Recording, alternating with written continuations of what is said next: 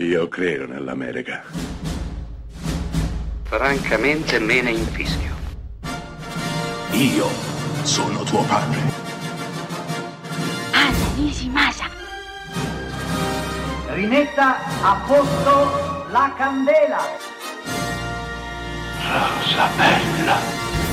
Per gli amanti del cinema è quasi impossibile pensare che l'unico Oscar vinto da Ridley Scott, il regista di Alien e di Blade Runner, sia arrivato solamente nel 2000 con Il Gladiatore, film sicuramente celeberrimo, ma di certo non all'altezza di quelli prima citati. Eppure Il Gladiatore è un film che ha conquistato tutto e tutti, sicuramente anche grazie alla fisicità e all'interpretazione di Russell Crowe, qui premiato con l'Oscar, per una pellicola che ricorda parecchio Spartacus di Stanley Kubrick e che racconta la storia di Massimo X Meridio, comandante d'armata, fedele all'imperatore Augusto, ma poi venduto come schiavo e poi diventato gladiatore. Le ingenuità sono tante, a partire dalla ricostruzione di Roma, piuttosto abborracciata, ma non solo, anche la sceneggiatura ha le sue pecche. Quel al mio via scatenate l'inferno è qualcosa di storicamente sbagliato, eppure il film è piaciuto tanto, un po' perché Ridley Scott è incapace di girare male e un po' mi piace pensare